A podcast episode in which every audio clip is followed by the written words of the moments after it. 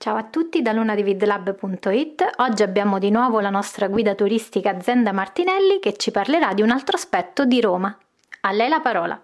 Ciao a tutti, sono Zenda e vi do il benvenuto a un nuovo appuntamento con le bellezze della nostra città. Oggi andremo alla scoperta degli obelischi di Roma.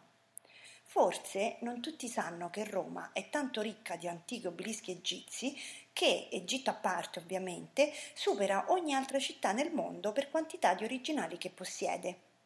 Sono 13 quelli ancora eretti, ma dovevano essere circa 40 gli obelischi portati dall'Egitto. Molti sono andati distrutti, ma altri potrebbero giacere sottoterra. Il termine obelisco deriva dal greco obelos, spiedo, e significa spiedino, per via della sua forma slanciata verso l'alto. Ma cos'è un obelisco? L'obelisco è un monumento composto da un alto fusto a base quadrangolare che si va restringendo verso l'alto e termina sulla sommità con una punta piramidale o a sfera, la quale simboleggia il sole, mentre il fusto rappresenta il raggio di luce che scende sulla terra.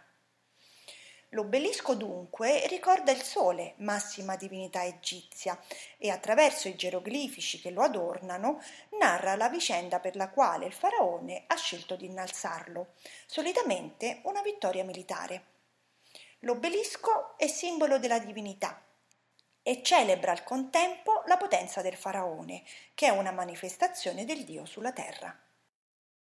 È quindi facile comprendere perché i romani vollero appropriarsi di questi monumenti, nonostante la difficoltà del trasporto. Il messaggio di regalità ora doveva rivolgersi a Roma, di cui l'Egitto era diventato provincia. Il primo a trasportare gli obelischi a Roma fu infatti il grande imperatore Augusto, che vinse Cleopatra e conquistò l'Egitto alla fine del I secolo a.C. Il suo gesto inaugurò una vera e propria moda e Roma si riempì di templi dedicati ai culti egizi, fra tutti il tempio di Iside in Campo Marzio e monumenti ispirati alla moda egizia, come la piramide Cestia. Dopo la caduta di Roma, molti obelischi vennero abbattuti e se ne perse la memoria, fino a quando i papi, a partire dal Rinascimento, si diedero da fare per ritrovarne i frammenti e ricomporli, al fine di creare un legame con gli imperatori di Roma antica.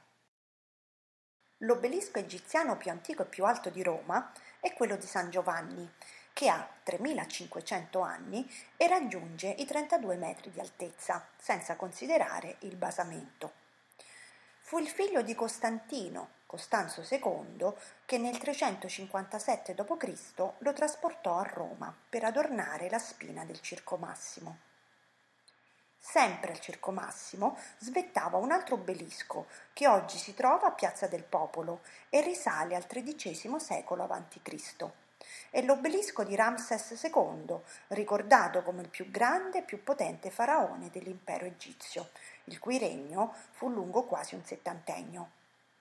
Si narra che Sisto V, alla fine del XVI secolo, avesse in progetto di sistemarlo davanti a Santa Croce in Gerusalemme, ma durante una passeggiata nell'odierna piazza del popolo si accorse della perfetta convergenza in questo punto di tre strade, via del Babbuino, via del Corso e via di Ripetta, e preferì innalzare l'obelisco al centro della piazza.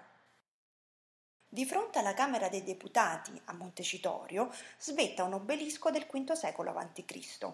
che l'imperatore Augusto volle usare come gnomone per il suo orologio solare, ovvero come lancetta per misurare le ore.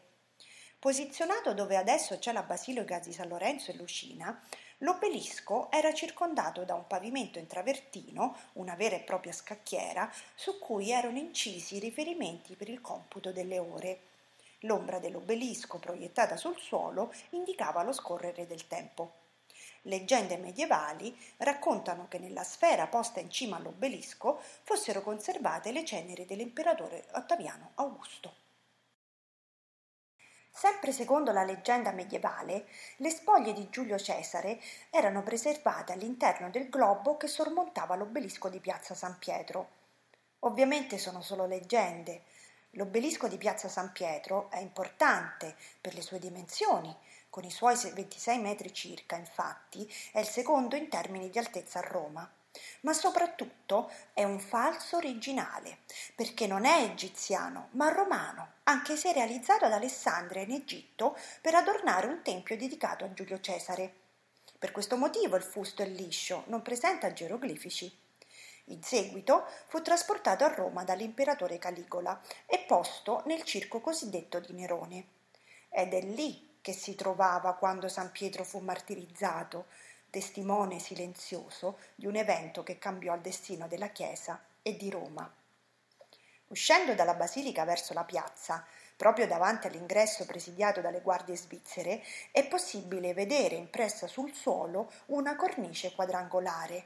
Lì doveva trovarsi l'obelisco nella sua posizione originale. In piazza della Minerva, davanti alla chiesa dedicata a Santa Maria, è posto un obelisco sorretto da un piccolo elefante con tatto di gualdrappa che scende lateralmente.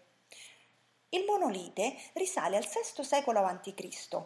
e adornava il tempio di Inside che qui sorgeva. Fu ritrovato nel convento dei Dominicani, al lato della chiesa, e fu eretto da Gian Lorenzo Bernini al centro di questa piazza, per volere del Papa Alessandro VII.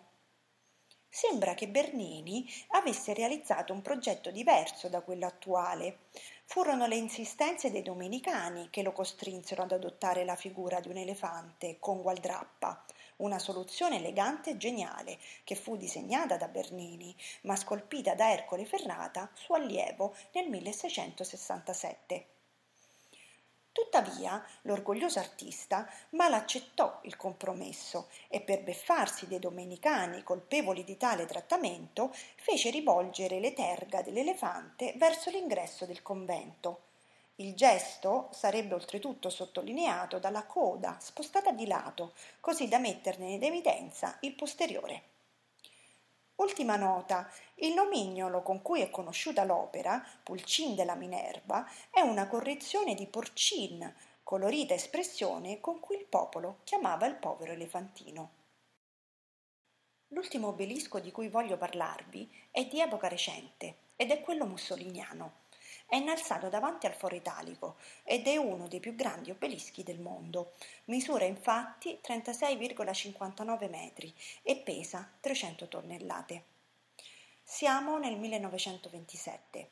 Il fascismo era in forte ascesa e aveva preso avvio un imponente programma di nuove costruzioni e a Roma il vasto complesso di impianti sportivi, il Foro Mussolini, oggi conosciuto come Foro Italico, doveva costituire il fiore all'occhiello di queste nuove costruzioni. L'obelisco doveva imprimere nelle menti degli italiani l'immagine di Mussolini come condottiero del regime. Come per gli imperatori dell'antica Roma prima per i papi poi, l'obelisco era ancora una volta uno strumento di propaganda molto efficace per un partito di recente formazione che trovava compattezza nella figura del duce e l'architettura rientrava nel programma ideologico teso a creare il culto della personalità di Mussolini. I lavori ebbero inizio nel luglio del 1928 nelle cave di Carrara, e quando il monolite fu pronto, un gran numero di persone, strumenti e animali furono impiegati per il difficile trasporto, che durò a lungo. Soltanto nel 1932 l'obelisco raggiunse il luogo di destinazione e fu eretto nel Foro Italico. Ancora oggi il trasporto dell'obelisco mussoliniano segna uno dei più alti momenti della storia industriale del paese, per la sua eccezionalità e arditezza di esecuzione. Pochi sanno inoltre che l'obelisco divenne quasi fin da subito un oggetto di culto. È stato scritto che mentre l'obelisco lasciava la città, la popolazione di Carrara si riversò nelle strade, gettando fiori e affidando alla protezione divina questo insolito ambasciatore che portava a Roma il suo messaggio di angosce per il presente e speranze per il futuro. Pochi anni dopo l'Italia sarebbe entrata nella seconda guerra mondiale e gli italiani avrebbero dovuto attendere ancora a lungo per vedere le loro speranze diventare realtà. Gli obelischi che svettano da più parti della città sono dunque testimoni silenziosi e possenti delle vicende storiche, ideologiche e politiche che hanno segnato Roma, dal passato più antico fino ai giorni nostri. Siamo giunti alla fine del nostro breve viaggio e come sempre vi ricordo i canali attraverso cui condividere le vostre storie, Zenda in Rome su Instagram o Twitter. Grazie per l'attenzione e a presto. Ringraziamo come sempre Zenda e un ciao anche da Luna di VidLab e tutto lo staff.